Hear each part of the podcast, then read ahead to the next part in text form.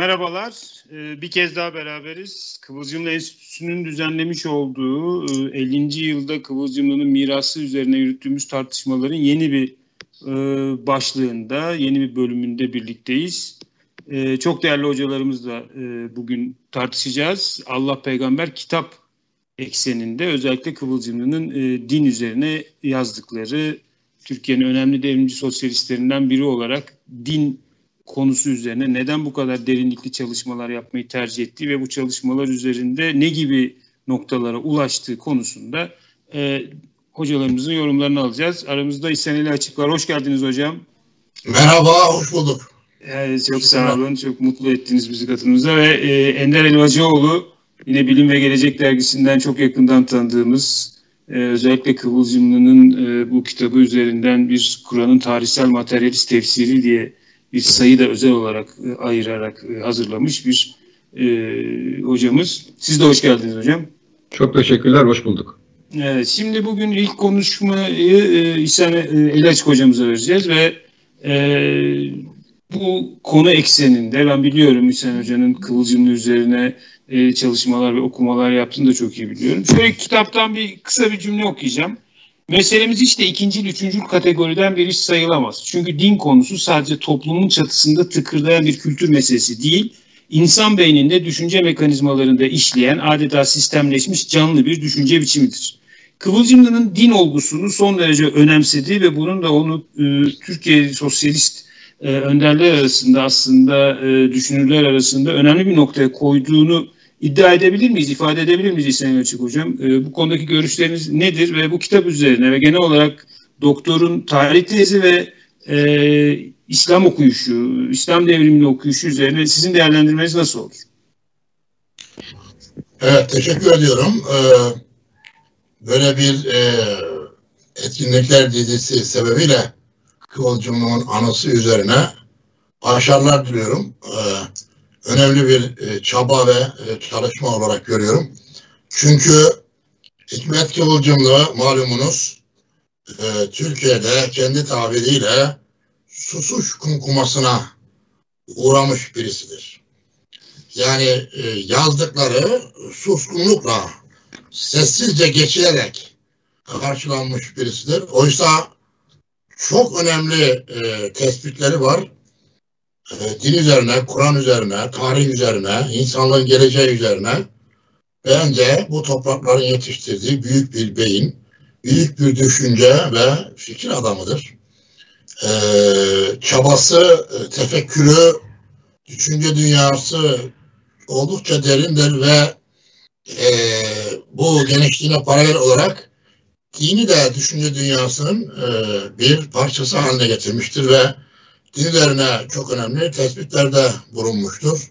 Biraz evvel e, değindiğiniz gibi e, Hikmet Kıvılcımlı bu din meselesini e, insanlık e, cehaletten kurtuldukça e, insanoğlu korkularını bilimle yendikçe, eğitildikçe, modernleştikçe, aydınlandıkça bu din de yavaş yavaş insanlık tarihinden kalkacaktır şeklindeki e, aydınlanmacı diskuru alt üst eden bir şey söylüyor. Ve bunu bir Marksist olarak söylüyor. E, genellikle aydınlanmacılığın etkisi altında kalan Marksist düşünürler veya genel olarak Marksizm tam da bu noktada işte tıkanmış e, durumdadır ve dini dünyaya doğru bir açılım yapamamaktadır. Çünkü dini e, tarihsel e, akış gereği 14. yüzyılda İslamiyet için söyleyecek olursak ortaya çıkmış, iyi şeyler de yapmış olabilir. Bazı atılımlarda bulunmuş. Ama e, din olduğu için sonuç itibariyle bir tarihsel, kültürel bir olgudur ve insanların e, ilme ulaştıkça, korkularını yendikçe, dünyayı fethettikçe e, bu da zamanla ortadan kalkacaktır şeklinde bir saplantı içindeler. Şimdi Doktor İlk, İlkmet Kıvılcımlı biraz evvel okuduğunuz metinde de görüldüğü gibi o metinlerin aynısı da ben e, daha önceki 2013 yılındaki 18 Ocak 2013'te Kıvılcım Sempozyumunda Hikmet Kıvılcım'ın Kur'an tefsiri diye bir yazılı tebliğ sunmuştum. Orada bu konulara çok değinmiştim. Ee, dediği gibi Kıvılcım, göre mesela e, hiç de ikinci, üçüncü kategoriden bir iş sayılmaz diyor Kıvılcımlı. Çünkü din konusu diyor sadece toplumun çatısında tıkırdayan bir kültür meselesi değil, insan beyninde düşünce mekanizmalarında işleyen adeta sistemleşmiş canlı bir düşünce biçimidir. Ve insan beyninde kolayca sökülüp atılamayacak derinliklere yapışmış köklere sahiptir. Söküldüğü sanıldığı yerde başka bir meslenin veya konunun fetişe edilişine, tapımına dönüşmüştür. İnsan şuuru kendisini bilemedikçe ne maddi nesnelerin ne de manevi konuların fetişizmini, tapıncını aşamaz diyor. Bu nedenle maddiyatın maneviyatı ezişi devam etmektedir diyor. Ona göre tapınç sadece manevi alanda olmaz. Maddi alanda da insan matahları tapınç nesnesine dönüşür. Stalin ve Mao'ların buldukları ilk fırsatta saraylara taşınmalı, taşınmaları tesadüf sayılamaz diyor. Evet ki Kıvılcımlı'ya göre din meselesi toplumun çatısında tıkırdayan bir kültür meselesi değil, insan beyninin derinliklerine yapışmış köklere sahiptir. Şimdi bunu söylediğiniz andan itibaren bambaşka bir dünyaya açılım sağlıyorsunuz. Demek ki din insan beyni var oldukça, şu anki insan türünün beyni var oldukça var olacaktır. Öyle aydınlandıkça, modernleştikçe, cehalet giderildikçe, korkularını yendikçe gidecek bir şey değildir. İnsan beyniyle ilgili diyor. İnsan beyninin derinliklerine kök salmıştır diyor. Onu oradan çıkarıp attığınız zaman onun yerine başka bir şey geçer. Ve seküler şeylere tapınç başlar. Bu tapınç, gizem, yücelti, birine sorgusuz sualsiz bağlanma, merak, evlerin derinliklerinde ne var? Güneşin ötesinde, yıldızların daha da gerisinde. Babamı toprağa gömdüm. Karanlıkların altında, yeraltı dünyasında. Babam nereye gitti?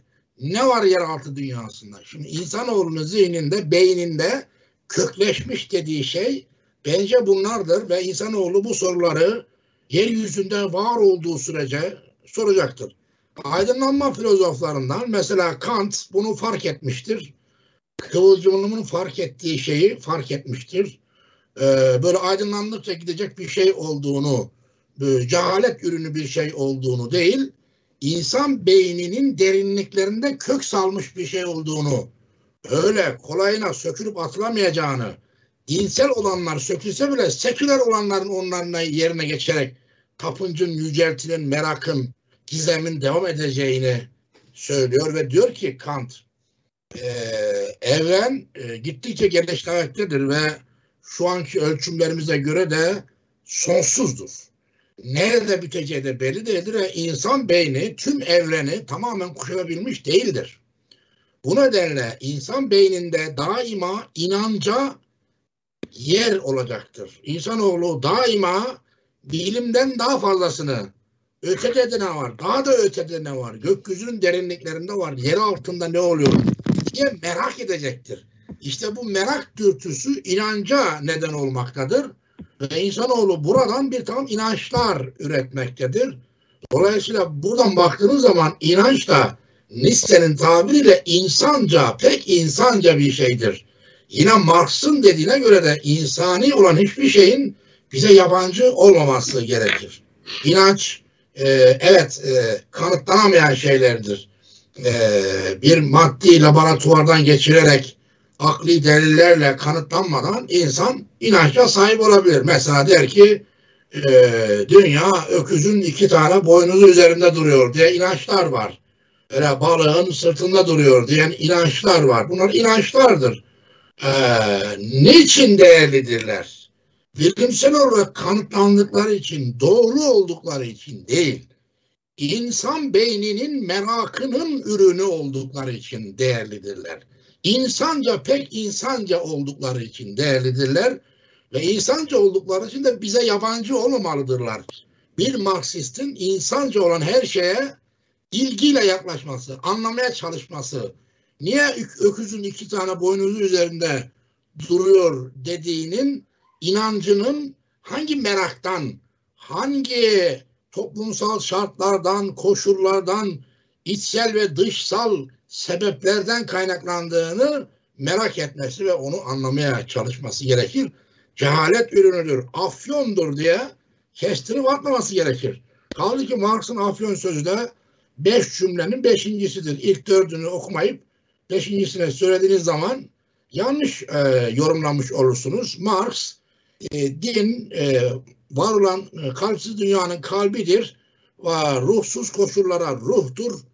E, mazlum insanın içli çığlığıdır. Var olan durumlara protestodur ve halkların afyonudur diyor. İlk dördünde kalptir, çığlıktır, protestodur, itirazdır diyor. Bunlar doğrudur. Biz bunlara hak dinler diyoruz. Üçüncüsü de afyondur. Ona da batıl dinler diyoruz. Kur'an-ı Kerim'de bir hak din tabiri geçer, bir de batıl din tabiri geçer. Ali şeriatı bunlara dine karşı dinler. Tarih boyunca dinle dinsizliğin değil, dine karşı dinin mücadelesi, batıl dinler de hak dinlerin mücadelesi. Afyon olan dinlerle egemenlerin elindeki e, kalp olan, ruh olan, çığlık olan, itiraz olan ezilenlerin dilindeki ve yüreğindeki din çarpışmıştır der.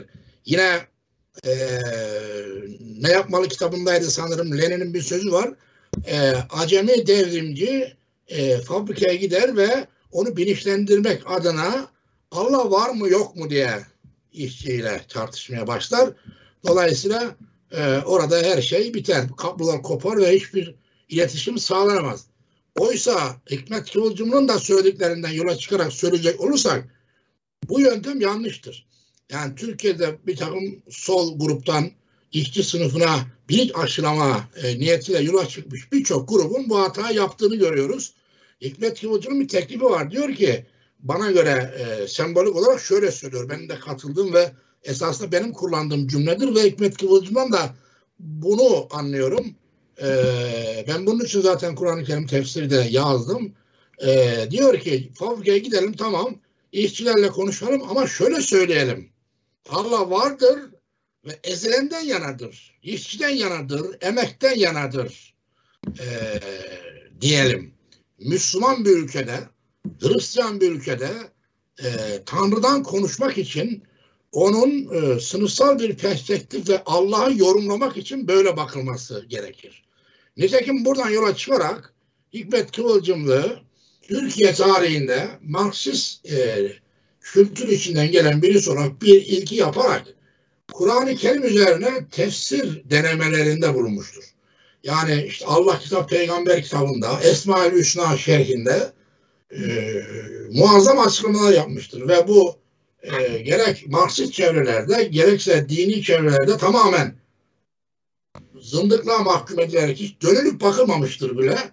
Ama en azından e, onun yol arkadaşları, onun gibi düşünen birçok kişi, onun ulusal görüşleri, tarih tezi, Osmanlı Cumhuriyet yorumu, e, işte asker, e, sistem, rejim, darbe falan konularındaki görüşlerini takip edenler var ama benim görebildiğim kadarıyla onun Allah peygamber e, kitap e, e, kitabında anlattıkları e, Esma-ül Hüsna şerhi olarak yazdıkları ve İslam tarihinin ilk yılları e, peygamberin Medine'deki ve Mekke'deki e, mücadelesi, tefeci bezirganlara karşı çıkışı, e, savaşlar, ganimetler bunların sebepleri e, ve e, zenginliğe, servet biriktirmeye karşı çıkıp zenginden alıp yoksula verme şeklindeki kadim e, geleneği, Robin Hood e, geleneğini sürdürmesi ki bütün peygamberler böyledir.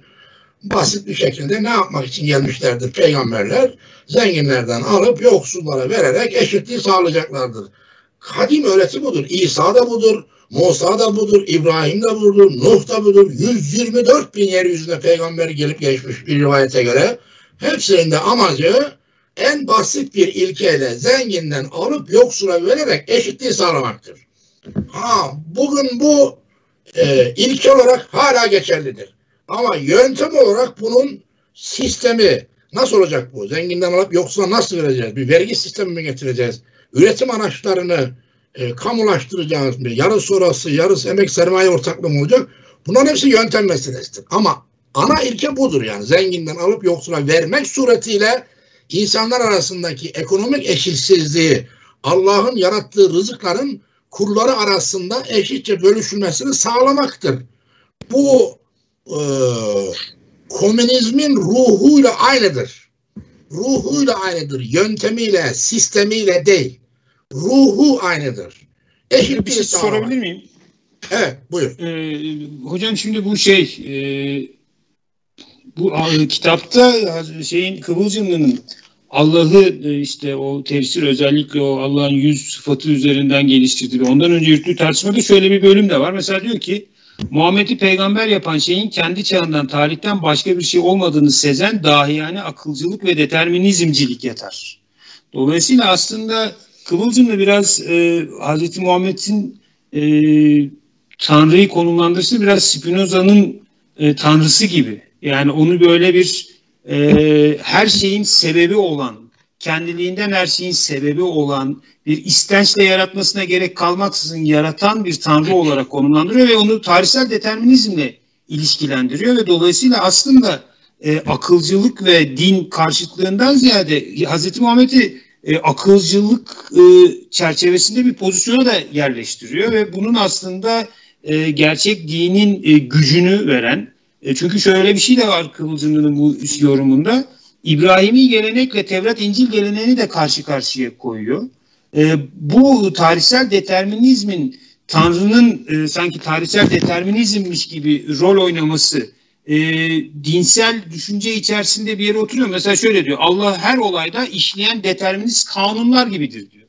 Ben burada hakikaten böyle Spinoza'nın o çünkü o çok etikadaki Spinoza'nın etikadaki ta, tanrı kavrayışı çok tartışılıyor.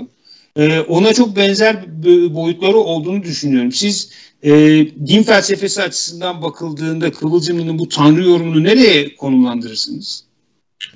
Evet şimdi e, Kıvılcımlı e,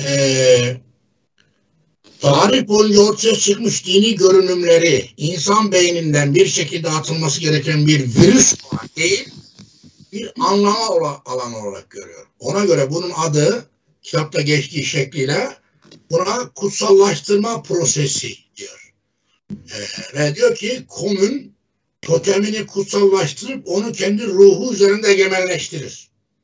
Totem, komün yani cemaat, topluluk, ilkel komünal toplumlar totemini kutsallaştırıp onu kendi ruhu üzerinde egemenleştirir. Peygamberlerde bu Allah şeklinde ortaya çıkmaktadır. Peygamberler ne zaman toplumcul evrimin ağdalı karışık akışından başları dara düşse kendi çağlarında tarihsel determinizin en yüksek ifadesi olan Allah yorumculuğuna sığınırlardı. Tıpkı modern sosyal devrimcilerin sıkıştıkça bize tarihsel determinizm yeter demeleri gibi. Şimdi Kıvılcım'ın vahiy ve Allah yorumunun temeli bu. Buna benzer bir yorum Ali Şeriatı da vardır. Ali Şeriatı da şöyle açıklar. Ee, ilk e, komünal toplumda totem ve tabu e, ortaya çıkmıştır. Totem daha sonra Allah, tabu da şeriat olmuştur. Ve totem ve tabuya uyuldukça insanlık var olmuş ve gelişmiştir. Freud'un anlattığı gibi tabu burada olumsuz anlamda değildir. Olumlu anlamdadır. Yani öldürmeyin, çalmayın, iftira atmayın, kan dökmeyin, fesat çıkarmayın. Birbirinizin e, e, karısına, kızına, komşusuna, malla mülküne tamah etmeyin gibi emirler önce tabu olarak ilk yasaklar e, e, ensestle ilgili, yeme içme ile ilgili, öldürme ile ilgili yasaklardır. Bunlara uyuldukça, uyuldukça, uyuldukça insanlık insanlaşmıştır. Ve insan toplumu bunlar sayesinde gelişmiştir.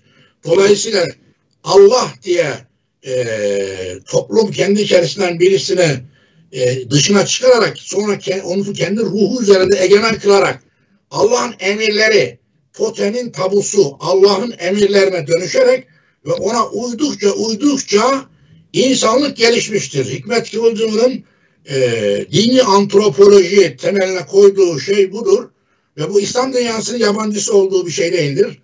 Hikmet Kıvılcım'ın Allah yorumu da, vahiy yorumu da İslam filozoflarınca, mutezile düşünürlerince de yorum e, e, ifade edilmiştir. Mesela işte Farabi'ye göre vahiy insanın içinde e, şairlerin, şairlere ilham gelmesi gibi peygamberlere onun 27 kat derece daha ileride bir tür ilham gelmesidir ve onun dışa vurumundan ibarettir. Mutezile mezhebine göre tabiat olaylarına ve aklın e, evrensel kanunlarına aykırı bir dini emin olamaz. Eğer bir şeyi Allah emrediyorsa bu tabiat olaylarına uyumlu olur. E, hatta birçok İslam düşünürü şöyle demiştir. E, sünnetullah Allah'ın kanunları demektir. Bu bunu tabiat yasaları diye açıklarlar. Tabiat yasalarına bakarız. Onlar nasıl işliyorsa Allah'ın ayetlerinde o olduğunu düşünürüz. Bir e, kevni ayetler vardır, bir de yazılı ayetler vardır. Kevni ayetler tabiat kanunlarıdır. Hikmet Yolcu'nun dilindeki tarihsel determinizm kanunlarıdır. Ee, e, yazılı ayetlerde Kur'an'da geçen ifadelerdir. Dolayısıyla e, materyalizmin veya Hikmet Kıvılcım'ın dilinde e, evrim kanunları böyle, e, tabiatın gidiş yasaları, evrenin gidiş kanunları, e, doğa yasaları diye e, seküler dilde ifade edilen şeyin dindeki karşılığı Allah böyle buyurdu, Allah böyle söyledi, Allah böyle etti, eyledidir. Evet. Kıvılcımı diyor ki bu ikisi aynı şeydir. Kıvılcımın katkısı burada ortaya çıkıyor. Ee, bir materyalist olarak, bir seküler e, dille konuşan, bilim diliyle konuşan bir insan olarak dini dünyanın kavramlarını karşısına almıyor. Allah, peygamber, vahiy, bunların seküler dünyadaki karşılığı nedir? Onu anlamaya, bulmaya çalışıyor ve e, nasıl ki diyor e, devrimciler e, bize tarihsel determinim yasaları yeter demek dediği gibi dindarlar da bize Allah yeter, Allah ne büyük vekildir diyor. Nitekim Hikmet Kıvılcımlı tefsirinde Fatiha tefsiri var. Ee, önemli ayette büyük e, surelerin bazı bölümlerinin tefsiri var. Ne yazık ki Kur'an-ı Kerim'i baştan sona tefsir etmemiştir. E, belki de etmiştir ama elinde ulaşmadı. Bölüm bölüm tefsirleri var. Çok değerli tarihi e, kanıtlardır bunlar. Ben onların hepsini hemen hemen okudum. Esma-ül Hüsna şerhi, ilk surelerin açıklanması, Alak suresi, Müddessir suresi, Müzzemmil suresi, Peygamberin ilk ortaya çıkışı, Mekke, bu ayetlerde ne demek istendiğiyle ilgili bayağı tefsir yapıyorum. Ben mesela İlahiyat Fakültesi'nde okudum. Hiçbir İlahiyat Fakültesi'nde Türkiye'de Hikmet Kıvılcımlı'nın Kur'an'a getirdiği tefsir üzerine ne bir kitap yazılmıştır ne bir araştırma yapılmıştır. Yani koskoca ilahiyat fakültelerinde bir tane öğrenci bir bitirme tezi olarak Hikmet Kıvılcımlı'nın Kur'an üzerine söylediklerinin tefsire katkısı veya yararları veya faydaları diye hatta Hikmet Kıvılcım'ın sapkınlığı falan diye bir çalışma yapılmaz mı? Yok. Tam bir susuş kumkuması. Herkes susuyor yani. Burada böyle üzerine ikinci bir e, açıklama yapılmamış, arkası gelmemiş, devam ettirilememiş, sus sus kumsuasıyla karşılaşmış bir insanın söyledikleri hala sessizlikle karşılıyor. Ben bunu yıllar önce fark ettim. Yaşayan Kur'an, Türkçe meal tefsir diye Kur'an-ı Kerim'in başından sonuna kadar Ali Şeriatı, İranlı Ali Şeriat'ın anti kapitalist yorumları, Hikmet Kıvılcım'ın materyalist bir temele dayandırarak e, yani materyalizm demek e, Kur'an'ın materyalist tefsiri demek inançsızlık demek değildir. Bir Müslüman da Allah'a inanarak bayağı büsbütün dini, dini bütün Müslüman olarak namazını kılıp orucunu tutarak Kur'an'ı materyalist bir şekilde yorumlayabilir. Yani Kur'an'ı devrim materyallerine dayanarak üretim araçları kimdeydi? Zamanın zengini yoksulu kimdi? Alttakiler kimdi? Üsttekiler kimdi? Peygamberin etrafında toplananların artları teker teker kimdi? Cinsiyetleri neydi? E, toplumsal kökenleri ve sınıfları neydi? 23 yıl sonra peygamber Bedir'de, Uhud'da, Hendek'te kimlerle savaştı? Onu kimler Hendek'te etrafını kuşatıp Hendekler kazma suretiyle şehri ortadan kaldırmak istediler. Bunların hepsini devrim materyallerine dayanarak, maddi delillere, kanıtlara, delillere dayanarak açıklamak ve yorumlamak mümkündür. Ee, ve bunun da yapılması e, gerekiyor. İslam tarihinde dediğim gibi bunun yer yer küçük örneklerine rastlıyoruz. Ama Hikmet Kıvılcım'ın çapında ve direkt kendisinin e, her ne kadar bir materyalist, e, Allah'a inanmayan e, birisi olarak bunu yaptığını söylüyorsa da İslam kültürüne sahip olduğunu söylüyor zaten. Hatta kendini kültürel Müslüman olarak da gördüğünü söyleyebiliriz. E, inancı olmasa bile kültürel olarak o kültürden çocukluğundan beri dini kültürü yetişmiş bir Osmanlı aydını sonuç itibariyle ve esasdan bir dini kültürü var. Onun da verdiği rahatlıkla e, bu tür yorumlar yapıyor ve e, Kur'an-ı Kerim'de Ali Şeriat'ın bir sözü var. Der ki Allah kelimesinin geçtiği yerlerde sosyal içerikli ayetlerde Allah kelimesini yerine en nas, halk kelimesini koyarsak mana fazla değişmez diyor. Ee, işte Allah'a borç verin diyor mesela. Yani halktan zayıf olanlara borç verin demektir. Ee, aynı şekilde Ali Şeriatı da şey, Hikmet Kıvılcım da Kur'an-ı Kerim'de Allah diye geçen yerleri tarihin determinist e, yasaları, evrenin gidiş kanunları, toplumsal çöküş ve yükselişin e, kanunları şeklinde yorumlarsak e, durum fazla değişmez diyor. Bunu aynı zamanda ben buna Kur'an'ın sosyal tefsiri, ekonom politik yorumlanması diyorum. Bunun yapılmasına çok büyük ihtiyaç var. Şu anda bana göre İslam dünyasının da zaten tam ihtiyaç duyduğu şey bu. Evet. Hocam isterseniz burada... E, arkasını sürdüren pek olmamış ama ben kendimce sürdürdüm. Yazmış olduğum Yaşayan Kur'an Meal Tefsiri Hikmet Kıvılcımlı e, Marksist mahalleden dine bakarak bunu yorumladı. Ben de dini mahallenin içinden onun kullandığı yöntemi ekonom politik bakış ve sosyal tefsir anlayışını ayet ayet tek tek Kur'an'ın tamamına uygulayarak baştan sona kadar 10 ee, yılımı falan aldı. Bunu yaptım. Yani Türkiye'de şu anda böyle bir eser de mevcuttur. Evet, Umarım daha da fazla gelişir. Çok teşekkürler. Ee, hem bu çabalarınız hem bu emekleriniz hem de Kıvılcım'ın üzerine bu kapsamlı değerlendirmeniz için hocam. Sonrasında tekrar Ender Ali Hoca olduğundan sonra hem sorular kapsamında yeniden e, bir son bir değerlendirme yapma şansımız olacak. Tamam. Evet ben şimdi e, Ender Elvacıoğlu'na dönmek istiyorum e, Ahmet Kaleli'nin de hatırlatmasıyla e, kendisini takdim ederken eksik bıraktım. E, kendisi aynı zamanda Kıvılcım Enstitüsü Derneği'nin kurucularından da birisi. E, bu konuda da kendisine teşekkür ediyoruz. E, buyurun, evet Ender Ali. Bu kapsamda sizin değerlendirmeleriniz nasıl olur? Çok teşekkür ederim. E, bizi izleyen e, arkadaşlara da, katılımcılara da iyi akşamlar e, diliyorum. Şimdi öncelikle e, bizim ele alacağımız daha çok yoğunlaşacağımız konu e, Kıvılcımlı'nın Allah Peygamber Kitap eseri adlı eseri. Ama ondan önce bu eseri anlayabilmek için yani Kıvılcımlı'nın bu eserde e, ortaya çıkardığı, ortaya serdiği yöntemi anlayabilmek için birkaç noktaya ben e, çok kısaca değinmek istiyorum. Ondan sonra kitaba yavaş yavaş şey yaparız, geçeriz. Birincisi vurgulamak istediğim konu Kıvılcımlı doktor hem bir kuramcıdır hem de bir politikacıdır. Politikacıdır, e, bir parti üyesidir, bir parti lideridir.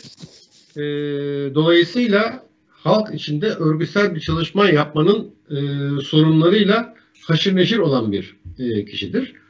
Aynı zamanda bir kuramcıdır ve tarihçidir. Yani bir bilimcidir aynı zamanda.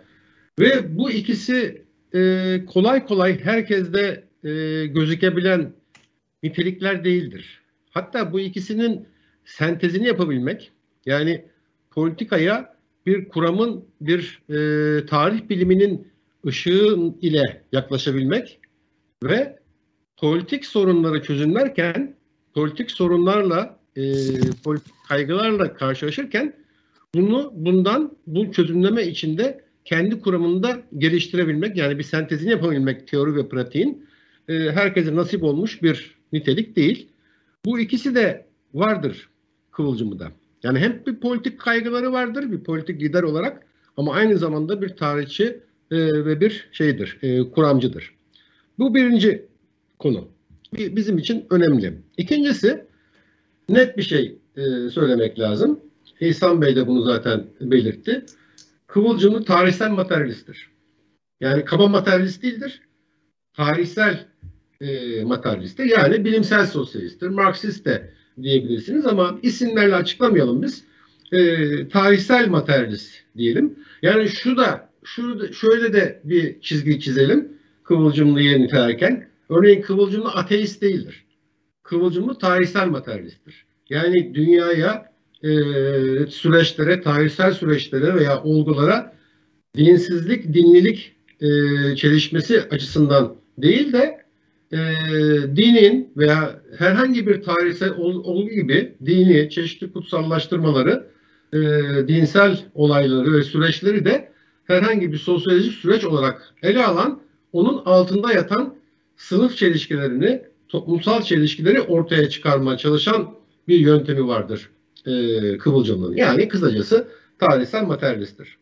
Üçüncüsü sanıyorum bu e, dizi içinde e, çok daha derinlemesine tartışılmıştır e, konu ama burada da belirtmek isterim. Kıvılcım'ın özgün bir tarih tezi vardır. Bu da son derece önemli. Hatta bu konuda kendisi de mutavazı değildir. Yani e, biliyorsunuz Marx, Engels esas olarak kapitalizmi, kapitalizm süreçlerini o da daha çok Avrupa ve çevresi içinde çevresini ele alarak incelemişlerdir ve oradan bazı sonuçlara varmışlardır. Elbette Marx'ın kapitalizm öncesi ekonomi şekilleri biçimlerine ilişkin e, yazdıkları da aldığı notlar da vardır ama onlar bugünkü e, tarih ve bilim birikimimizle e, artık geride kalmış olan şeylerdir. Oradaki yöntemi ele almak gerekir. Ama Kıvılcım'da özellikle e, sanıyorum 30'lu yıllarda cezaevinde aldığı notlardır. E, bu e, bizim de yoğunlaşacağımız e, kitap. E, Marx'tan tabi e, 50-60 sene sonra yapılmış, e, yazılmış olan şeylerdir.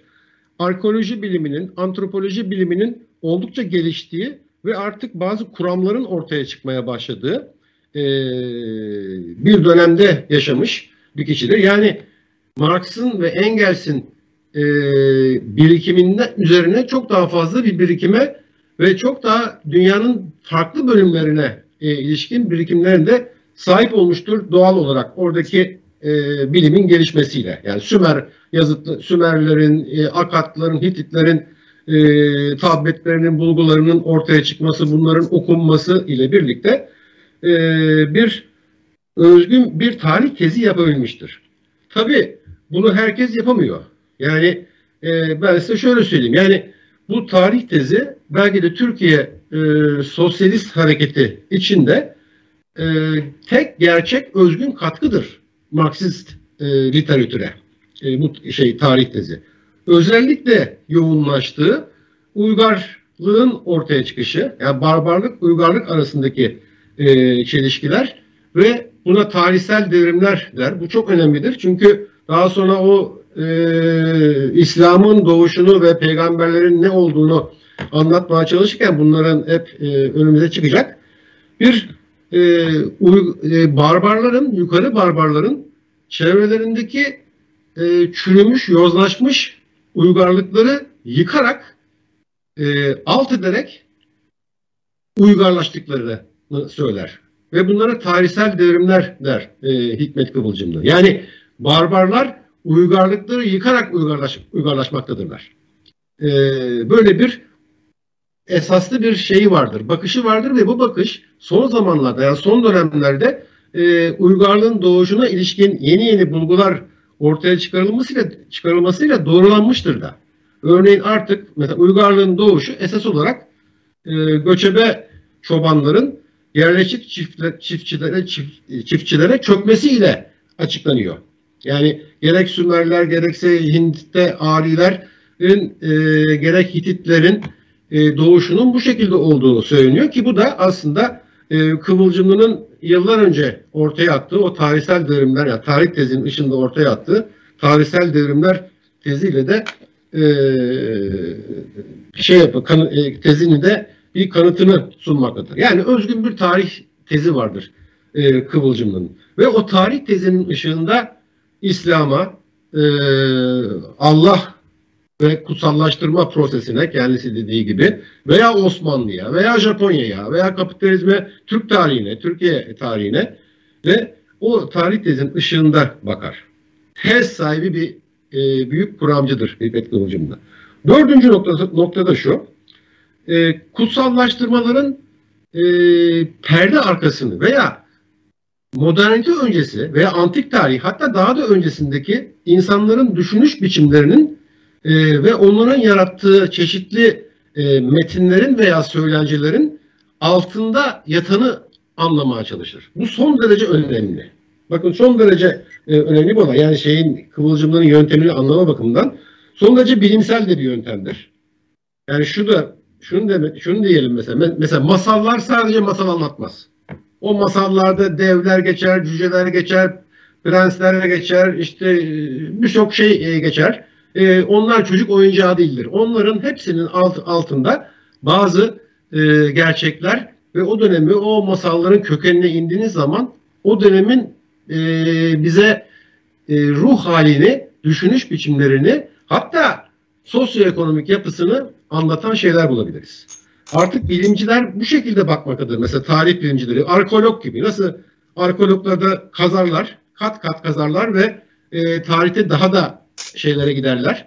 E, gerilere doğru e, giderler.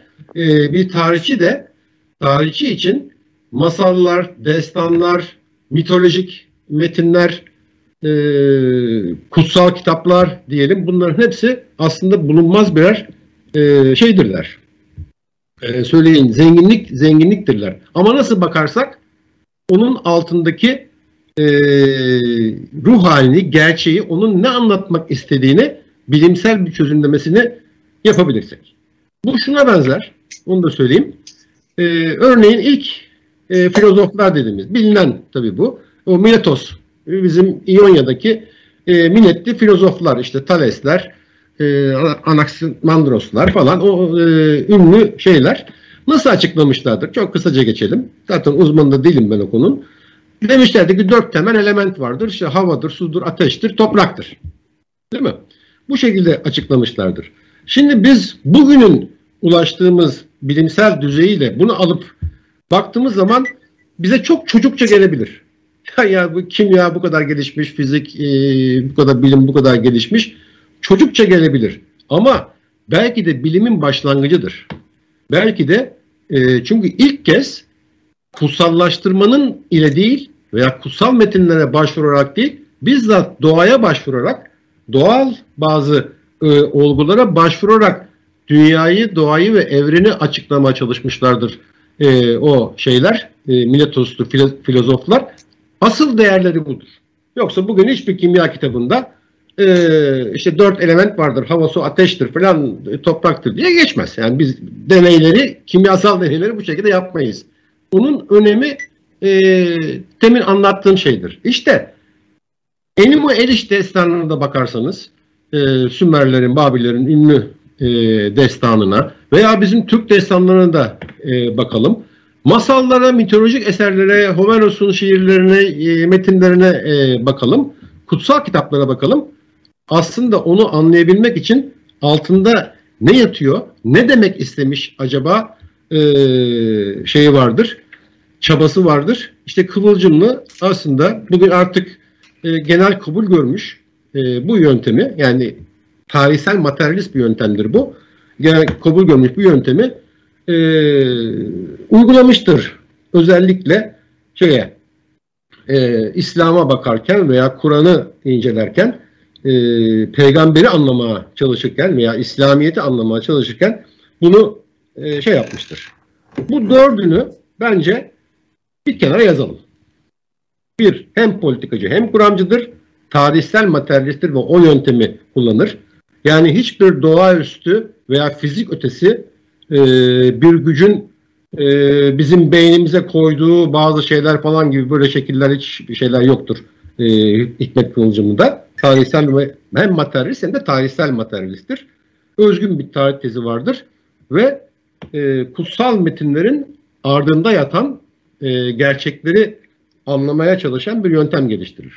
Şimdi bütün bunların şeyinde e, ışığında e, incelemiştir. Yani çok e, hazine değerindeki bir e, çok esaslı, rafine bir uygulamasını görüyoruz. Bu tarih tezinin ve bu anlattığım inceleme yönteminin uygulamasını görüyoruz. E, doktorun bu Allah Peygamber kitap şeyinde kitabında. Müthiş bir şey. Belki de Türkiye'deki ilk Kur'an ansiklopedisidir onu da söyleyeyim. İkincisini başka bir yöntem kullanan Turan Dursun yazmıştır. Yani Türkiye tarihinde e, iki tane Kur'an ansiklopedisi yazılmışsa bunun bir tanesini bir komünist, diğerinde bir ateist yazmıştır. Onu söyleyeyim. Türkiye'nin şeyinde e, tarihinde iki tane Kur'an ansiklopedisi. Yani bu kitabı ben e, ne yazık ki belki tamamı e, elimizde bulunmuyor bu eserin, Kıvılcım'ın eserinin ama çok esaslı bir Kur'an ansiklopedisi veya işte başka bir de işte Kur'an tefsiri olarak da görebiliriz. Nasıl bakar e, şeye? Allah olgusunu. Mesela Allah olgusunu e, kafaya takmıştır Kıvılcım'la. Yani e, onu İhsan Bey de aslında kendi diliyle şey yaptı, e, vurguladı, e, güzel bir vurgu. E, kaba materyalistler veya burjuva aydınlanmacılığı e, diyelim, e, şöyle bir, kabaca şöyle bir bakış vardır. Ya e, insanoğlu anlayamadığı, açıklayamadığı e, şeyleri kutsallaştırmıştır. Ve işte totem demiştir, e, Allah demiştir, e, oradan dinli doğurmuştur.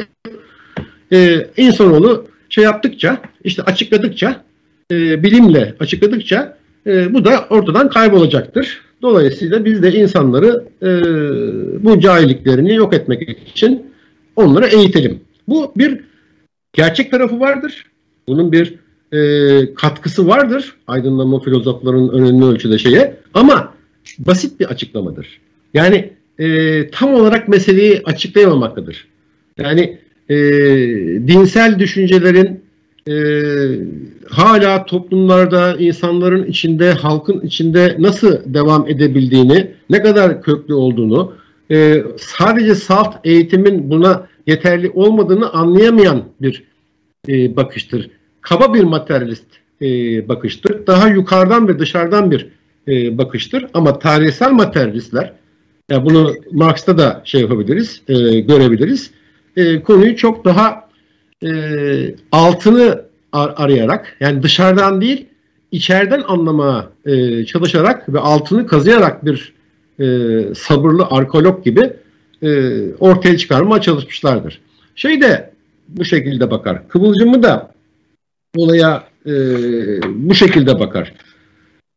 Şeyi komün gücü aslında ben izleyici arkadaşlar da şeyi öneririm. Yani bu e, Allah Peygamber kitaptan önce komün gücü diye bir çalışması var şeyin e, Kıvılcımlı'nın. Mesela onu da okumaları e, çok önemli. Çünkü kutsallaştırma olayının, kutsallık olayının ve daha sonra giderek totem veya Allah e, Tanrı biçimde ortaya çıkmış olayın nereden çıktığını, neden çıktığını, hangi ihtiyacın ürünü olduğunu e, ve nasıl e, çıktığını incelemeye çalışır bu kitabında. Komün gücünde ve e, işte bu yoğunlaştığımız e, kitabında Allah Peygamber kitap eserinde. Şimdi tam çözümlemesini yapamamıştır. Yani bu çünkü öyle kolay bir e, konu değil. Çünkü e, sadece homo sapienslerle ilişkili bir olay da değil. Yani antropoloji biliminin ciddi bir şekilde gelişmesi lazım. Ee, mesela son bulgularda Neandertallerde de e, işte ölü gömme adetinin olduğu falan e, söyleniyor. Bu tür bazı şeyler var, e, yorumlar var arkeologlar içinde. Ölü gömmek e, bir, bir kutsallaştırma şeyidir. e, şey yani olgusudur. Kutsallaştırma olgusudur. Demek ki Homo sapiens'in e, tenin dışında da daha köküne gider, e, şeye giden, geriye giden bazı şeyleri var e, olayların. Fakat şöyle açıklar, e, ilginçtir. E, benim anladığım kadarıyla gerek komün gücünde gerekse Allah peygamber kitap şeyinde e, çok esaslı bir açıklamadır aslında o. E, der ki insanın topluluk ve toplum haline e, gelişinin bir sonucudur der. Kutsallaştırma ve Allah fikri. Yani e, insanoğlu birlikte birlikte olmaya başladığı zaman tek tek bireylerin gücünden daha fazla bir güce sahip olduğunu şey yapmıştır, sezmiştir, fark etmiştir ve bunu kutsallaştırma bunun sonucunda ortaya çıkmıştır der. Yani burada aslında çok önemli bir olay var. Ee, kutsallık veya o kutsal e, o obje diyelim, Tanrı mı diyeceğiz ona ne dersek e, diyelim, Allah mı diyeceğiz? Obje insanı ve insanın düşüncesini yaratmamıştır. Bizzat insanın kolektif gücü, kolektif emek gücü e, o kutsallaştırmaları e, sonucunu vermiştir ve onu yaratmıştır.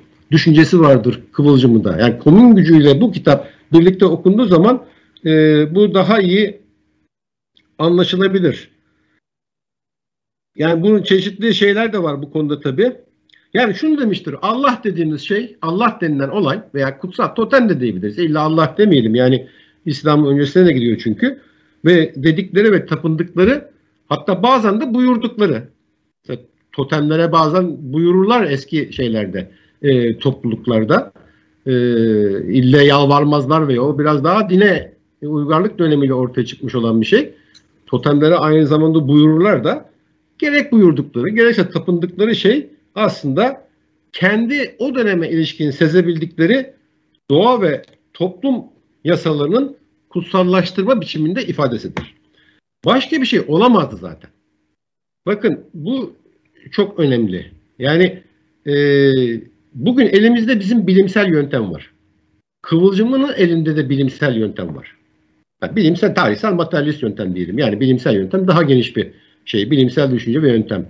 Bu yöntemin ışığında eski dönemlere ve eski süreçlere bakıyor e, Kıvılcım'la. Bu yöntemin ışığında. Onu anlamaya çalışarak, o dönemi anlamaya çalışarak e, bakıyor. Kaba materyalistlerin yaptığı hata şu. Bugünkü düzeyden, bugünkü seviyeden e, o döneme bakıyorlar ve o dönemin ne kadar geri ve ne kadar cahil, e, ne kadar yanlış veya işte e, çok geride kalmış şeyler olduğunu e, söylüyorlar. Aslında materyalist yöntem bu değildir.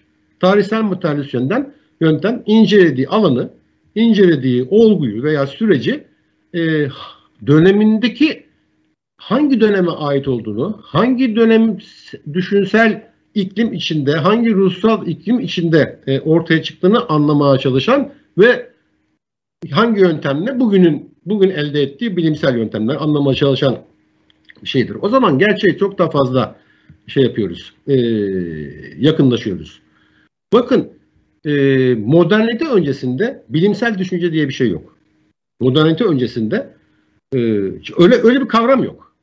Yani işte 1400'ler, 1500'ler öncesinde bilimsel yöntem veya bilimsel düşünce bir kavram yok. İster istemez insanlar bütün gördükleri gerçekleri buna e, İbn Rüşd'ü, İbn Haldun'u da dahil olmak üzere yani ki mesela Gazali ile çatışan büyük düşünür İslam filozoflarıdır bunlar. Bunlara da dahil olmak üzere e, kutsallaştırma kavramlarıyla ve değerleriyle o dünyanın düşünce biçiminden e, yarattığı kavram ve değerlere bakıyorlar.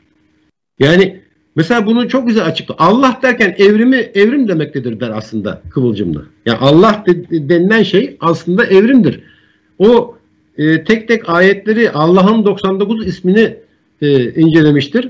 O bizim şey gibidir. Hani diyalektiğin böyle kabaca kuralları sayılır sayılır ya e, işte her şey değişir, her şey çelişir, çelişkilerin birliği, e, çatışması falan gibi çeşitli kuralları vardır şeyin e, diyalektiğin. Aynen onlara şey yapar, e, benzetir. Elimo Eliş destanını da e, şey yaptığı zaman açıklamaya çalışan tarihçiler veya arkeologlar e, diyelim Orada işte e, yaşlı tanrılar, genç tanrılar, onların arasındaki çatışmaları e, sınıfsal çözümlemesini yaparlar. Sadece o metinleri okumazlar. Altında yatan gerçeği anlamaya çalışırlar ki e, şeyde bunu yapmaktadır. Kıvılcımı da bunu ortaya çıkarma çalışmaktadır. Kutsallar, Allahlar insanın toplumsallaşmasının bir şeyidir, e, sonucudurlar der. Peygambere gelince onu da çok kısaca uzatmayayım. E, şu şekilde yani tarihsel devrimin önderleridir peygamberler. Kısaca kabaca anlatırsak o deminden bahsettiğimiz e, şeyin deyimiyle, Kıvılcımlı'nın deyimiyle o tarihsel devrimler yani yukarı barbarların uygarları alt ederek uygarlaşmaları ve uygarlığa adım atmaları e, devrimleri ki sonuncusunu da zaten e, Hz. Muhammed hareketi yapmıştır. Bunlar tarihsel devrimlerin önderleridir derler. Belki 124 bin tane peygamber var ama başarılı olanlar ki başarılı olanlar içinde belki de tek Hz. Muhammed'dir. Yani İsa falan başarılı olamamıştır değil mi? Çarmıha gerilmiştir. 200-300 yıl sonra Pavlus'la bir iktidar dini haline dönüşebilmiştir. Ee, ama Hz. Muhammed hareketi e, kendi yaşamı içinde de e, hareket bir sonuç vermiştir. Eli silahlı bir peygamberdir. O da son derece e, önemli. Maxim Rodinson'un deyimiyle ve başarıya ulaşmıştır. Bir e, devrim yaratmıştır. İşte o devrimin önderidir der e, peygamberlerde. Kur'an'da da e, tabii çok hızlı hızlı geçiyoruz bunlar ama Kur'an'da şu şekilde bakar. Kur'an aslında Hz. Muhammed'in devrim hareketinin teorik politik yayın organı gibidir. 20 yıl sürmüştür. Kur'an'ın ilk dönem yani muhalefet dönemiyle iktidar dönemi e, arasındaki ayetler e, farklıdır. Yani karşılaştığı sorunları o hareketin hem liderinin hem de o hareketin e, önde gelenlerinin veya o harekete katılan e, halkın e, çeşitli sorunlarını, politik sorunlarına çözümler getiren bir yayın organı gibidir. Hani nasıl bugün bir örgüt bir yayın organı çıkarıyor, orada hem mücadelesini veriyor, ey Mekkeliler diyor, ey Erdoğan diyor, değil mi? Ee, ey Burjuvazi diyor, bir yayın organı çıkarıyor. Ama aynı zamanda kendi içsel sorunlarını da orada çözümlemeye çalışıyor. Şöyle yapalım, böyle yapalım tartışmalar yapıyor. İşte aslında Kur'an'da e, Hz. Muhammed Hareketi'nin teorik politik yayın organı, organı gibi e, organı olarak değerlendirilebilir. Yani şunu demek e, istiyorum. E, kısaca e, Hikmet Kıvılcımlı tarih tezinin ışığında ve elindeki o bilimsel yöntemi yani kutsal metinlerin veya mitolojik metinlerin arka yüzündeki, arka planındaki gerçekleri ve gerçek olguları e, ortaya çıkarma yöntemini son derece isabetli bir biçimde e, uygulayarak bir e, İslam e, şeyi yapmıştır. İslam e, analizi yapmıştır. Bir Allah analizi yapmıştır ve bir Kur'an analizi yapmıştır. Şunu da söyleyelim. Bunun değeri nedir? Öyle bitireyim ben bu bölümün şeyini. E, değeri nedir? Bir politikacıdır dedik. Politik politikacı e, üzerinde çalıştığı malzeme yani halkı, toplumu dönüştürmeye çalışır. Onu e, yok etmeye veya onu aşağılamaya çalışmaz değil mi? Alıp o malzemeyi yoğurma ve mücadele e, onu bir e, değiştirme, dönüştürmeye çalışır. Bu şuna benzer. E, Marie yöntemi gibidir. Değil mi? Marie bir ton çamurla uğraştı. Günlerce boyu, aylarca boyu yemeği, içmeyi, uyumayı unutarak uğraştı. Ve o bir ton çamuru 3 gram radyuma dönüştürdü. Başka bir yerde değildir o radyum. O ton, tonlarca çamurun şeyindedir, e, içindedir. Dolayısıyla o çamura bulaşacaksın. O çamurla haşır neşir olacaksın. O çamuru seveceksin, aşık olacaksın. O çamura. Değil mi? Yani günlerce uyumadan, yemeden, içmeden bir şeyle uğraşmak için aşkın en güzel tanımı budur. Ve içindeki cevheri göreceksin. Değil mi? Ee, hani aşkın gözü kördür derler ama aslında tam tersi. Hiçbirimizin göremediği bir şeyi görüyor. Biz bakıyoruz, çamur görüyoruz ama Madame Curie bakıyor oraya, radyumu görüyor. İşte e, şey de politikacı da, siyasetçi de, politik lider de e, halka bu şekilde yaklaşmalıdır ki Kıvılcımlı'nın bu çözümlemeleri çözümlemeleri bir Müslüman toplumu olan e, şeyde e, Türkiye'de e, bizim elimize çok esaslı e, araçlar da vermektedir. Yani bunu kandırmak için değil.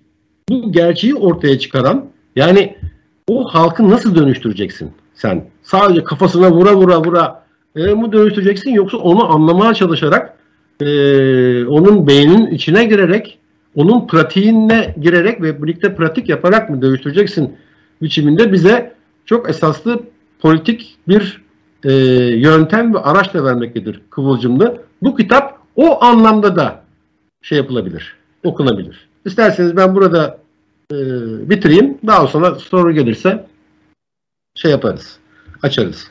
Çok teşekkür ediyorum. Sesim kapalıymış. Ben de e, tam size teşekkür ediyorum e, şey e, bu konuşmanız için. E, şimdi e, bu politik yönünü Kıvılcımlı'nın vurgulamanız ve aslında bu çalışmanın bir entelektüel çaba olmanın ötesinde Türkiye toplumunun içerisindeki ya da Türkiye toplumunun e, Gramsci'nin deyimiyle sağduyusu, common sense'indeki devrimci öğeleri ayıklamak, onunla etkileşim kurmak, onunla iletişim ve geçmek çabasının bir parçası olarak değerlendirmek anlamlı olabilir. Çünkü şöyle bir soru var mesela. Bu kapitalizm ve sosyalizm içinde bulunduğumuz coğrafyada hala neden İslamiyet ile melezleşmeden iktidar olamıyor? Böyle bir soru var ve bu aslında tam da dediğiniz gibi Kıvılcımlı'nın e, simgelediği politik kimlikle e, çok uyumlu ve anlamlı bir soru. E, ve kitap aslında bu İslam tarihinin maddesi diye bir çalışma ve bir operasyon sanıyorum Donanma davası operasyonunda e, alınıyor ve e, yok oluyor e, evet. o noktalar ve Kıvılcım tarafından bu kitap 60'larda yeniden yazılıyor ve e, burada çünkü şeyi biliyoruz e, işte Erbakan hareketine falan bir referans var ve e, şöyle diyor onlara yani İslam'la İslamcılık arasında da çok net bir ayrım yaparak iyi dilekli Müslüman toleransından yararlanarak yapılan bu irtica beslemeleri bir gün Mustafa Kemal Cumhuriyetimizde olduğu gibi sünnet edilmek zorunda kalınsa bile Allah e, Kur'an Muhammed varlığı toplum hayatımızda yaşamaya devam edecektir veya kolay kolay terk edilmeyecektir. Yani Kıvılcım da aslında öyle bir projeye sahip ki bunun bir tarafı ordu gençliği işte laiklik hatta bir yerde diyor ki devlet laik kalır ve işte işçi sınıfı ve ordu gençliği halk çoğunluğu bunun garantisidir diyor aynı kitapta. Ama bir taraftan da e, İslam'ın içindeki devrimci boyutu yakalamaya ve yani hani Türkiye aydınının, Türkiye Osmanlı Cumhuriyet aydınının kafasındaki ikiliği tamamen aşan yani işte batıcılık, İslamcılık falan ikilini tamamen aşan, o aydınlanmacı kafayı tamamen aşan bir sentez arayışı içerisinde ve buradaki koyduğu çelişki noktası halk halkçı güçlerle aslında finans kapital tefeci bezirgen sermaye diye. Onu da aslında bir ideoloji, iki ideolojinin de bir sentezi olarak görüyor. Bir ultra batıcılıkla bir e, aslında e, İslamcılığın belki bir tür sentezi olarak görüyor. E, bu bakış açısı şimdi bana e, şey yapan bir soru yok. E, henüz sosyal medyadan bana ulaşan bir soru yok. Ben çünkü YouTube yayını direkt izleyemiyorum şu anda. Oraya bir şeyler yazılıyorsa arkadaşlar bana iletiyorlar ama şu ana kadar herhangi bir soru gelmedi. Ama ben e, İhsan İlaçya bu e, şeyin yani bu İslam ve İslamcılık arasında yaptığı ayrımın ya da bu bahsetmiş olduğum bu e, ikili e, karşıtlık içerisinde düşünme biçimini aşma çabasının tam bugün içinde bulunduğumuz momentte nasıl bir anlama geldiği üzerine acaba sizin bir değerlendirmeniz var mı ya da siz kendiniz bu Ender Bey'in de sunumunun üzerine e, hangi değerlendirmeleri yapabilirsiniz? İsterseniz bir onar dakikalık bir e, tur daha yaparak programın sonuna doğru ilerlemeye çalışıyorum. Buyurun hocam. Tamam. Ee, teşekkür ederim. Ee, Ender Bey'in de biraz önceki sunumu gayet güzeldi. Umarım dinleyenler e, Hikmet Kıvılcım hakkında e, merak e, uyandırıcı sorulara sahip oluyorlardır. Çünkü merak uyandırdığımız zaman o merakı gidermek için araştıracaklar. Sonra gelişmelerle karşılaşabilirler. Şimdi biraz önce söylediğimiz gibi benim Hikmet Kıvılcım'dan anladığım kendime de çok yakın bulduğum bir e, insani e, keşif gördüm. Yani insana dair bir keşif. Kıvılcım'ın din üzerinde yaptığı yorum, Marksizm üzerinde veya kendi ideolojik içinden geldiği hareketin safhalarıyla ilgili filan yaptıkları yorumlardan ziyade evrensel insan gerçeği yani 7 milyar e, insan üzerine bir söz söylüyor. Her insanda olan bir şey söylüyor. O benim çok dikkatimi çekti ve asıl evrenselliği ben burada görüyorum. E, biraz evvel girişte de söylemiştik. E, peygamberlerin kutsallaştırma prosesi dediği şey dinin insan beyninin derinliklerinde yer etmiş kazınması e, mümkün olmayan ve insanoğlu var olduğu sürece olacak olan bir şey olarak vaat etmesi. Peki bu nedir? Bu sadece inanç değildir. Yani bilmediği şeyler hakkında onu açıklamak için bir inanca sahip olmak. E, korktuğu şeyler karşısında e, ona tapınmak veya ona saygı göstermek. Şimdi inanç, saygı, güç karşısında eğilme, e, güç istenci, e, kesin inançlılık, fanatizm, yücelti, hegemonya tutkusu. Bunlar insana dair söylediği çok önemli tespitlerdir ve bunun dini ve dini olmayanı diye bir şey söz konusu değildir. Şu anda bakıyoruz e, dinlerdeki kutsallaştırma prosesi yani Allah diye bir kavram üretip onu büyütüp e, tapış nesnesi haline e, getirme. Burada ne var? Yücelti var, kutsallaştırma var, e, kesin inançlılık var ve onun dışındakilere karşı ötekileştirme var, fanatizm var. Ve bunun üzerinden hegemonya tutkusu var. Aynı şeyin Allah ismini değiştirin, onun yerine başka bir isim koyun. Mesela işte Atatürk diye bir isim koyun veya Lenin, Marx, Mao diye bir isim koyun. İsmi değiştirin, ortamı değiştirin, zamanı değiştirin ama insan aynı o 7 milyon insandan birileri yine aynı yüceltilerin, aynı kutsallaştırma proseslerinin, aynı e, dini değil de seküler e, yüceltilerin olduğunu göreceksiniz. E, diyelim e, bir arkadaş bana demişti ki e, ya 72 tane İslam fırkası olacağı söyleniyor bir hadiste. Yani Müslümanlar 72'ye bölünecek. E, demek ki bu ilahi bir yol değil yani 72'ye bölündüğüne göre e, hangisine inanacağız? Her biri bir şey. Hatta bunlar birbirini kesiyor doğruyu öldürüyor. Diyerek onu kınayan ve kendi içinde bulunduğu kesim sanki böyle piri pakmış gibi e, bütün kötülükleri kendi dışına atan kendisinin insan o insandan birisinin de kendisi olduğunu unutan bir yaklaşım sergileyince ben de onu şu şekilde uyarmak ve e, kendi gerçeğine dönmesini sağlamak istemiştim. Peki e, İslami kesimlerde 72 tane fraksiyon var da bunların hepsi birbirini kesiyor doğruyor da mesela solla kaç tane fraksiyon var? 49 tane fraksiyon. Zamanlar Aydınlık Dergisi'nde 49 fraksiyon yayınlanmıştı. Yani devrimci şiddet diye bir şey var mesela. Ee, zorun tarihteki rolü diye bir tez var mesela. Zor kullanmadan, şiddet olmadan olmaz diyen. Şimdi bu zihniyet çok tanıdık. Çok insana dair bir şey. Bunun dini, seküleri, ateisti, ateist olmayanı, kemalisti, sağ solu, kürtü, alevisi olmuyor. Nihayetinde biz insanız. E, kıvılcımlı buraya parmak basıyor. Kıvılcımlı da benim en en çok benimsediğim, önemsediğim ve geliştirilmesini umduğum şey burasıdır. Çünkü Kırımcı'nın er evrensel tespiti budur. Din insan zihninde kökselleşmiştir. Mesela biraz evvel okuduğumuz metinde e, Lenin ve şey Lenin değil de Mao'ların Stalin'in buldukları ilk fırsatta saraya taşınmaları tesadüf olamaz diyor. Şimdi Mao ve Stalin etrafında bir kutsallaştırma prosesi, bir materyalist mistizm e, hegemonya, fanatizm ve dışında kalanları ötekileştirme, hatta onlara şiddet uygulama olmamış mıdır? Olmuştur.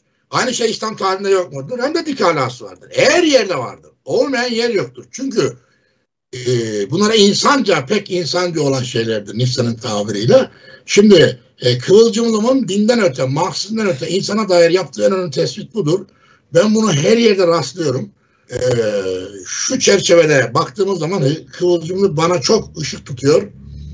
E, e, dini olan, inançlı olanlar veya olmayanlar, dini kesimler veya e, dine inanmayan kesimler, dindarlar, ateistler, e, işte, dindarlar, kemalistler veya solcular, e, İslamcılar falan diye böyle bir ikili ayrım var. Biz doğduğumuzdan beri çoğumuzda, çoğunuzda olduğu gibi bizlerde de böyle bir ikilemlerin içine e, dikatomilerin içinde doğduk. Yani ya olacaksın ya bu olacaksın, bu ikisi birbirine karşıdır. Ya orada olacaksın, ya burada olacaksın. Ya onun dediği doğrudur, ya bunun dediği doğrudur.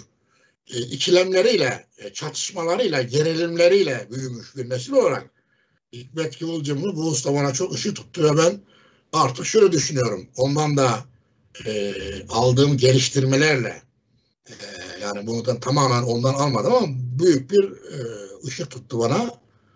E, ben e, iki kesimi birbiriyle karşılaştırmıyorum. Birini diğeriyle e, tercüme etmeye, çevirmeye çalışıyorum. E, onun o dediğine bu ne diyor? Bunun bu dediğine o ne diyor? Yani Marksistlerin tarihsel determinizm, e, tarihsel materyalizm dediği şey e, Kur'an'da neye tekabül ediyor? Kur'an'ın Allah dediği, peygamber dediği, sünnetullah dediği şey e, Marksist literatürde neye tekabül ediyor? Bu ikisini dilden dile değil, çağdan çağa, e, zihinlerden zihinlere bir, bilinçten bilince bir aktarma ve çeviriyle anlamaya çalışıyorum. Ben e, Marksizm ve din arasında, İslamiyet arasında Kıvılcım'ın bunu yaptığını ve başardığını da düşünüyorum ve bunun büyük bir örnek olduğunu söylüyorum. E, çünkü Kur'an-ı Kerim'de e, Fatiha suresini ben de tefsirini yazdım. İlk surelerin tefsirlerini yazdım. E, ama e, o tefsirlere Kıvılcım'ın söylediği şeyler yakın şeyler e, söyledim ama Kıvılcım'da şunu görmüş oldum. E, sürekli olarak e, mesela Kahar ismi Allah'ın isimlerden bir tanesi Kahar e, karşı konulmaz bir güce sahip olan demek. E, bunu nasıl açıklıyor Kıvılcımlı? Diyor ki mesela bir yıldırım düştüğünde veya bir yeri sel bastığında veya gecenin gündüzü takip edişinde, mevsimlerin birbiri ardı sıra gelişinde e, ve dünyanın e, e, karşı konulmaz bir şekilde akıp giden düzeninde bir önde geçtiğini devren e, ve e, karşı konulamayan bir güçle karşı karşıya gidiyor. İşte buna peygamberler Allah demiştir. Allah'ın kahhar olması e, demiştir e, diye açıklıyor. E, buna benzer şekilde e, 99 tane ismin hepsini tek tek izahat getirerek hepsini tabiat kuvvetleri, evrimin yasaları, e, evrenin gidiş kanunları çerçevesinde yorumluyor. Yani Kur'an'ın tam bir tarihsel determinist, materyalist tefsiriyle karşı karşıyayız. Bu İslam dünyasını e, bilinç aşılama veya bilincileri, bilinci geliştirmede çok yararlı olacaktır. Ancak e, e, bunun e, bunun hikmet yolcumda olmayan bir şey var. Aynı zamanda Ali Şeriati'de de e, olmayan bir şey var. E, dini dünyanın e, içinden gelmemekle e, Kıvılcım'ı suçlanıyor. Zaten işte kafirin teki. Komünist zaten yani. Onun dediğini tutacağız yani. Onun Kur'an hakkında ne söyleyebilir ki? İnanmıyor bir defa adam. Sokaktaki dindarın tepkisi budur. Ali Şeriatı Ali Şeriatı derler ki Ali Şeriatı Kur'an tefsiri yazmadı. Pakistan'a şey e, Paris'e gitti. Orada bir takım solcularla falan tanıştı. Onlardan aldığı fikirleri gelip bizim dinimizin içine sokmaya çalışıyor. E, ve e, kitaptan konuşmuyor. Bir takım sosyolojik, dini karışık kitaplar yazmış dediler. Şimdi ben bu ikisinin e, dersini ben niye e, bu tür tepkilerle karşılaştılar? Önlerine hangi bariyerler çıktı ve bunları aşmak için ne yapmak lazım diye düşündüm ve hem e, Kıvılcımlı'yı hem de Kıvılcım'ın karşılaştığı barikatları hem de Ali Şeriatı'nın karşılaştığı barikatları aşma çabasına giriştim. Ee, Ali Şeriatı'ya yönetilen eleştiri neydi? Ee, kitaptan konuşmuyor. Yani söylediklerinin Kur'an'da yeri yok. Ee, bir takım analizler falan. Ben tuttum Yaşayan Kur'an Türkçe meal tefsir diye 1086 sayfa ilk cildi 3 cilt olan ilk baskısı bir tefsir yazdım. E demek istedim ki Ali Şeriat'ın söylediklerinin Kur'an'da yeri yok diyordunuz. Buyurun size bunların yerinin olduğunu tek tek gösteriyorum. Ayet ayet gösteriyorum. Ee, ve e, bunları e, nasıl anlamamız gerektiğini size sunuyorum dedim. E, şeye gelince Hikmet Kıvılcım'ı da ben bir Müslüman olarak Kur'an'a inanan Allah bir peygamber hak diyen ve doğduğundan beri de zaten Müslüman bir kültürde büyüyüp sadece kültürel olarak veya Kur'an'ın inanmadığı halde materyalist yorumunu yapan birisi değilim. Ben bir Müslümanım.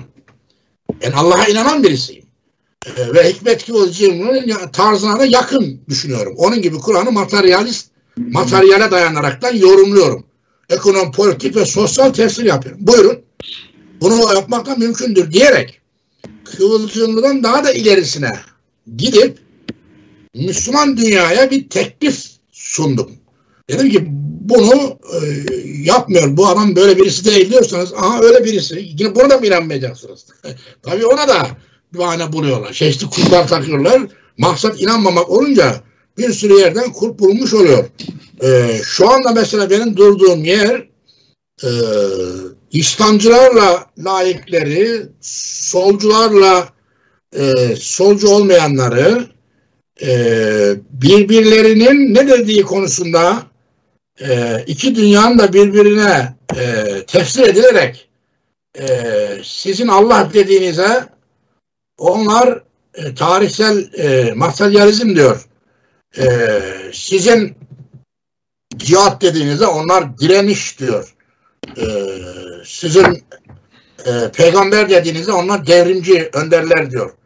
Dolayısıyla e, birbirinizi anlayın e, makamında bir duruştur ve bu hikmet yolculuğuna da ziyadesiyle vardır.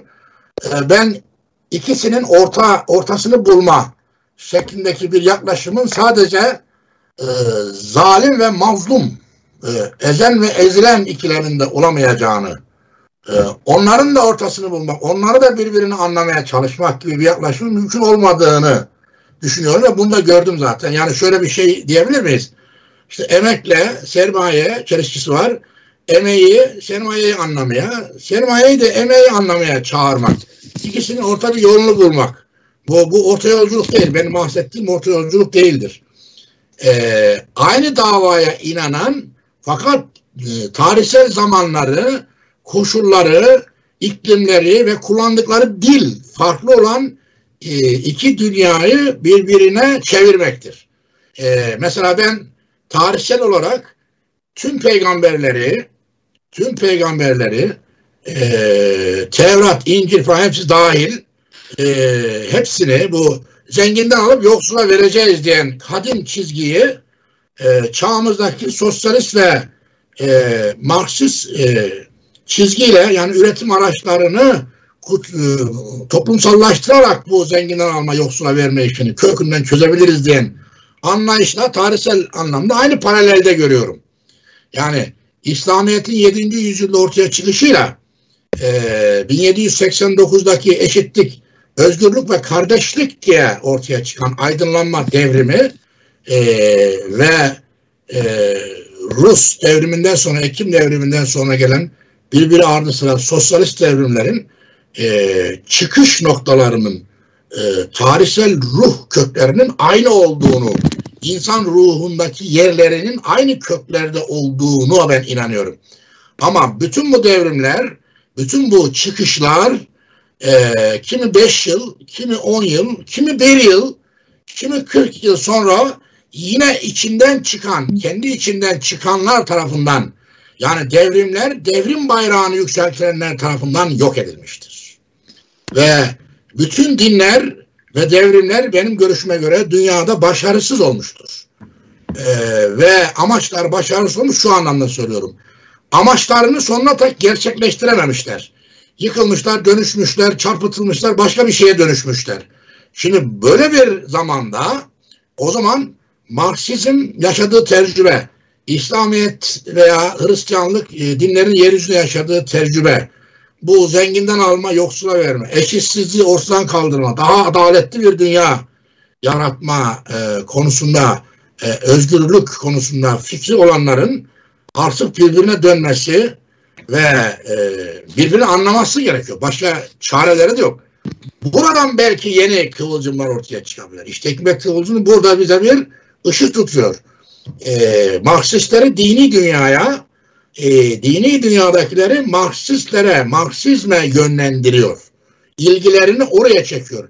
Hikmet Kıvılcım'ı okuyan birisi kesinlikle e, eğer dindarsa şu ne Marks'ın neymiş diye hmm, tarihsel materyalizm neymiş giderek Marksizm neymiş falan diye merak eder. Eğer Marksist birisi ise e, Hikmet Kıvılcım'ı okuyarak onun eserlerini merak ederek ya bu İslam neymiş? Muhammed kimmiş? Allah Kur'an'da ne yazıyormuş diye merak sarar ve oraya doğru yönelir. E, dolayısıyla bu ikisini kaynaştıran, e, birbirlerini anlamaya çalışan ama birbirlerini değiştirip dönüştüren değil. Ben bunun da pek doğal olmayacağını düşünüyorum. Yani şöyle bir şey yanlıştır. Ya şu Müslümanlarla ilgilenelim de onlar da böyle bir tarihsel de, materyalist falan yorumlar yapalım da hem de sonra bu dini gelecekte onları vazgeçirelim. Şeklindeki bir yaklaşımın hiçbir faydası yoktur. Ee, olması gereken şey şu, e, biraz evvel e, e, verilen örnekte e, çamurun içindeki cevheri görme gibi e, gerçi bu çamur örneği biraz e, absürt kaçıyor ama çamur olarak gördüğüm falan yok kimseyi. yani bir bir nesnenin içinde, olumsuz bir nesnenin içinde olumlu bir tarafı görme.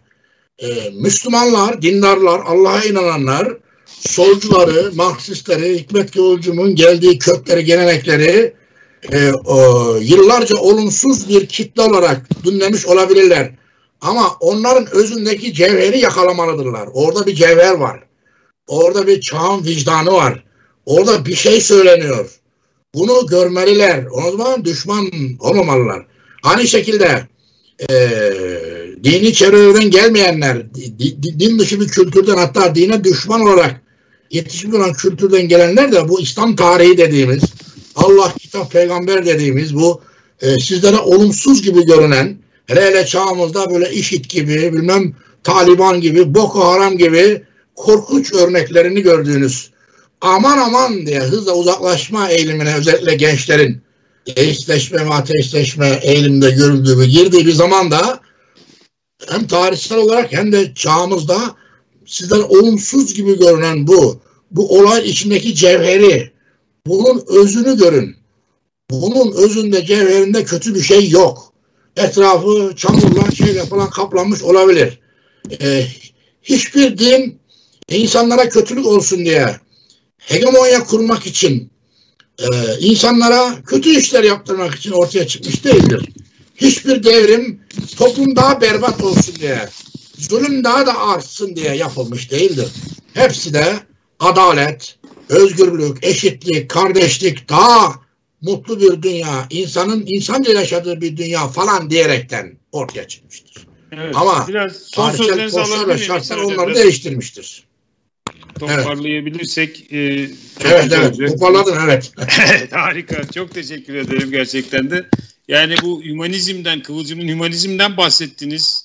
E, o mezar taşında yazılan ve sizin Marx'ın sözü olarak lansettiniz işte insanın ve insancılığı olan hiçbir şey bana yabancı değildir evet. e, değişiğine e, vurgu yapmışsınız. Kıvılcımlı da bu kitapta diyor ki Allah Kur'an ve Muhammed'in bize yakın gelişini, barbarlıkla medeniyetler çelişkisini yöresel ve evrensel ölçülerde derinlemesine içinde bulan ve onlara karşılık verebilen ve öksüz bir aşiret çocuğu olan Muhammed'in engin humanizmine ve bu yüzden Allah sistemini tarihsel determinizme gerçeklere yaklaştırmasına borçluyuz e, diyerek aslında paralel bir yorumun da Kıvılcım evet, için güzel. İslam için yapıldığını burada altını çizerek e, Ender Hoca'ya döneyim. Şimdi Ender Bey şimdi aslında biraz e, kapatırken daha somut içinde bulunduğumuz politik konjonktürle de ilgili belki. Yani şimdi Türkiye bir e, İslamcı iktidardan ve hani bunun giderek de faşizme doğru evrilen yani bir iktidarın yarattığı tahribattan nasıl kurtulacağının tartışmasını da bir yandan yürütüyor ve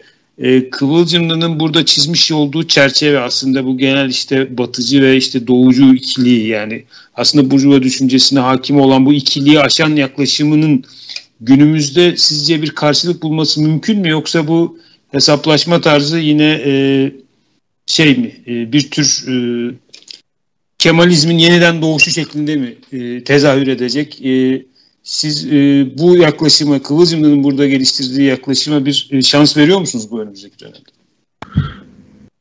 Ee, o sorudan yola çıkarak ben de fikirlerimi son bir toparlamamı yapayım. E, e, elbette şans veriyoruz. Yani yani şans verme e, değil aslında gerekli olan bir bakış açısıdır bu.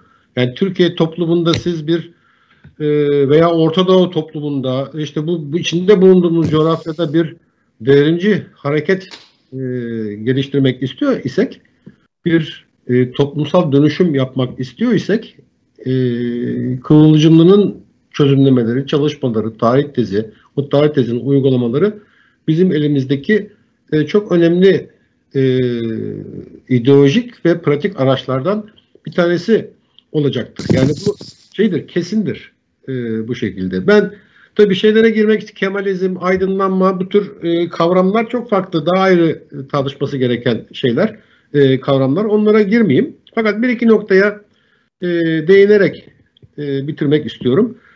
Birincisi, insanlar inançlarla ve kutsal değerlerle doğmazlar.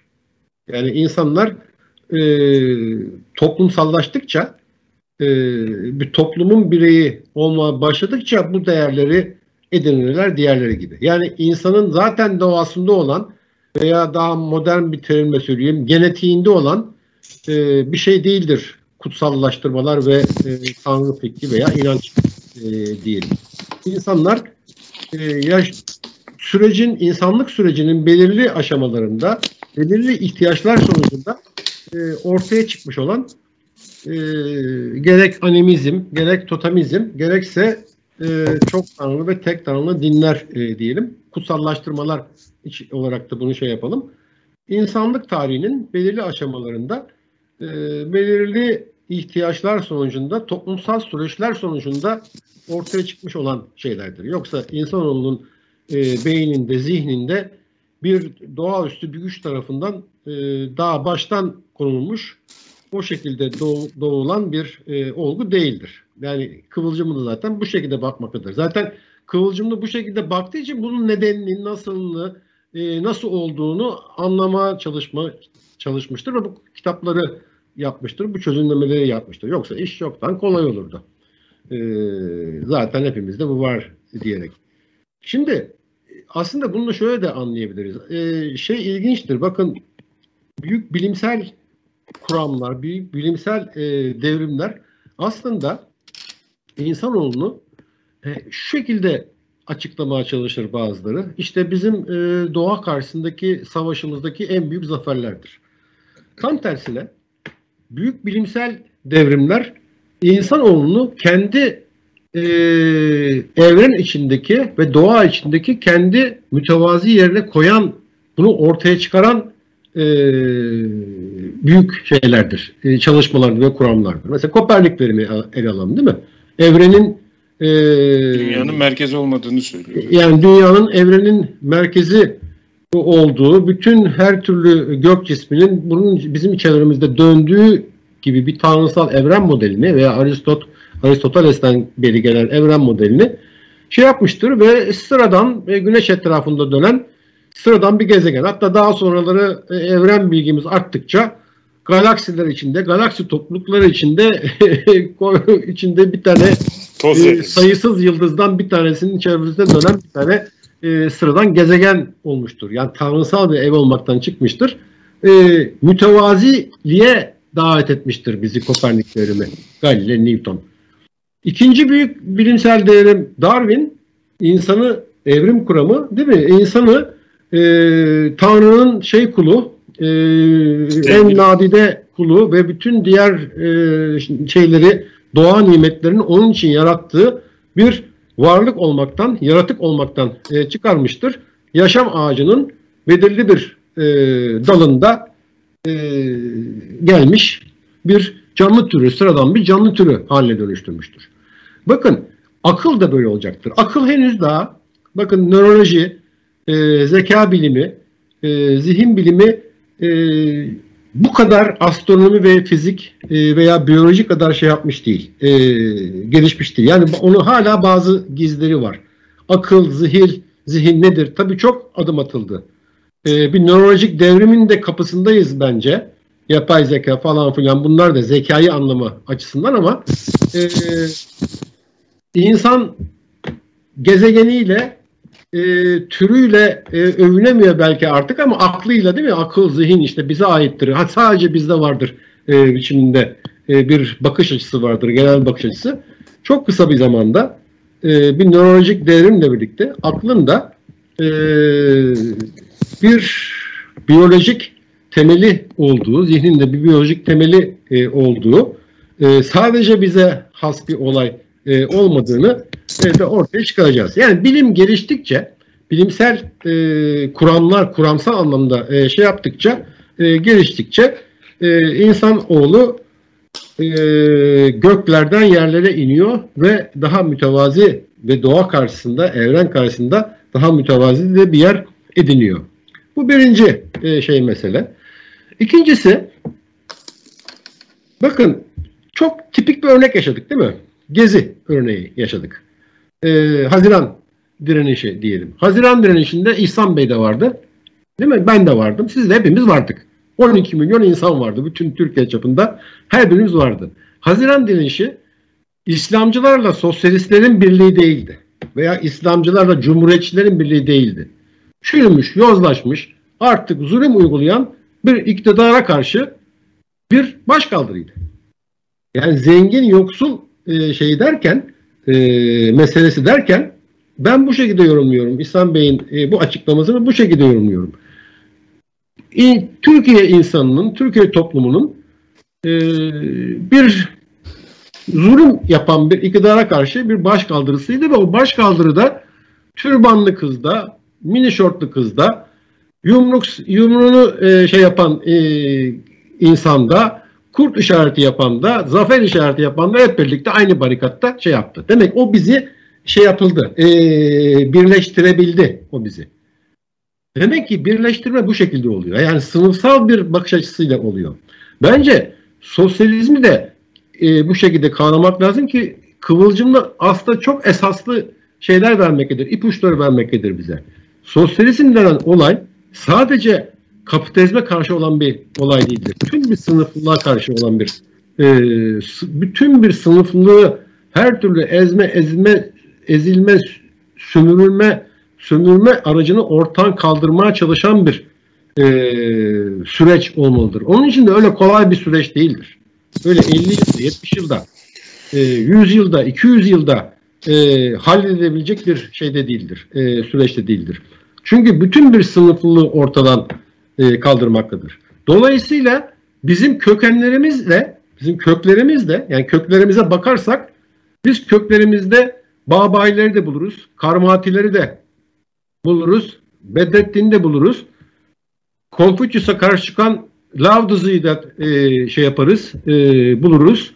E, yani ne kadar Thomas Münster'i de e, buluruz. Ne kadar sınıflılığa karşı ezme ve ezme, ezme ilişkisine karşı sömürme sömürülme ilişkisine karşı nerede bir isyan varsa, nerede bir karşı çıkış varsa, nerede bu karşı çıkışın bir kuramı, bir teorisi de yapılmışsa işte hepsi bizim e, şeyimizdir.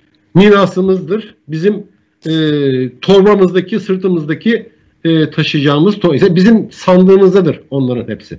Bu şekilde baktığımızda biz olaya e, ideolojilerin, çeşitli ideolojilerin ve çağların birbirini birbiriyle e, böyle karıştırılması biçimde değil de bu şekilde sınıfsal bakarsak o zaman e,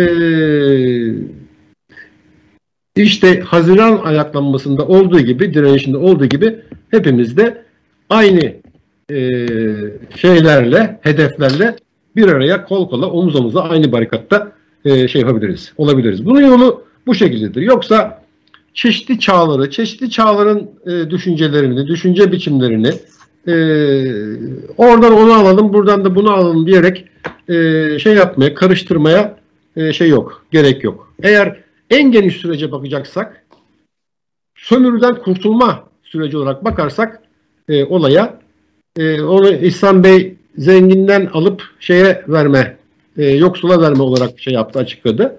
E, o, o da olabilir, o şekilde de açıklanabilir e, bir eşitlik isteyeceksek, sömürüyü ortadan kaldırmak istiyorsak bizi bu birleştirir. Hepimiz emekçiysek, emekten yanaysak bizi işte bu birleştirir. Ben e, bu birleşme çabasının bir araya gelme çabasının ve dönüştürme çabasının e, içinde ve onun liderlerinden biri olarak e, Kıvılcım'ın da işte bu kitapları, bu çözümlemeleri, bu çalışmaları e, o maddi anlama, e, o insanı anlama e, çabasının ürünleri olarak şey yapıyorum, e, görüyorum. E, sadece şey yapmayayım tabii. Yani bir, sadece bir yerel bir e, şey de değil, öyle bitireyim. Yerel bir Türkiye özgü bir kuram değildir. Yani Kıvılcımlı e, yani Marx, Lenin e, sonrası, Engels sonrası e, sosyalist düşünceye e, ciddi katkılar yapmış. Ne, ne güzeldir ki bu bizim toplumumuzdan da çıkmıştır. Hakikaten ciddi kuramsal da katkılar yapmış e, kişiliklerden e, hem politik hem de kuramsal kişiliklerden biridir. Bir de o evrensel katkıları yönüyle de kendisini saygıyla alalım. Sadece e, Türkiye'ye özgü e, bize verdiği araçlarla değil, bu evrensel yönüyle de. Evet, çok teşekkürler Ender Bey. Bu son vurgularınız bundan önceki programlarımızda da çok kapsamlı bir şekilde tartışıldı. E, zaten bütün bu programlar bittikten sonra bunların da bir kolajını yapıp aslında bir kıvılcımlı belgeseli tadında bir çalışmayı da enstitü olarak önümüze koyduk. Türkiye'de Kapitalizmin Gelişimi kitabının e, ilk sayfasında herhalde bir e, hangi ayet olduğunu bilmiyorum ama insan için emeğinden daha değerli bir şey yoktur diyen bir ayetle başlıyor aslında Kıvılcımlı. Dolayısıyla tam da bu sizin dediğiniz gibi. Necim Suresi 39. ayet. E, çok teşekkürler. Yani bu işte emekçi sınıflarla e, bir avuç sömürücüyü karşı karşıya getiren temel çelişki üzerinde bir bir araya gelme ve bunun da e, aslında biraz da bu kültürel çatışmaları tetikleyen egemen sınıfların oyununu bozacak şekilde toplumun farklı katmanlarını bir araya getirme hamlesi son derece önemli Kıvılcımlı'nın bir hegemonya projesi olarak önümüze koyduğu bu çerçeve. Çok özgün katkılarınız, çok değerli katkılarınızdan dolayı ikinize de çok çok teşekkür ediyorum. Ee, İhsan Eli Açık ve Ender Elvacıoğlu'na e, bence harika bir tartışma oldu. E, çok çok sağ olun, çok teşekkürler. Biz teşekkür ederiz. Çok teşekkürler. 11 Ekim'de de mezar başındaki ortak anmada da e, bekliyoruz. E, umarım orada da e, güzel bir birliktelik sağlamaya çalışacağız. E, 50. yılında Kıvılcımlı'nın e, çok iyi ki bu işi yapıyoruz dediğim e, programlardan bir tanesi oldu gerçekten. E, izleyicilere de çok teşekkür ediyorum. E, sağlıcakla kalın. Haftaya tekrar görüşeceğiz. Selamlar, sevgiler.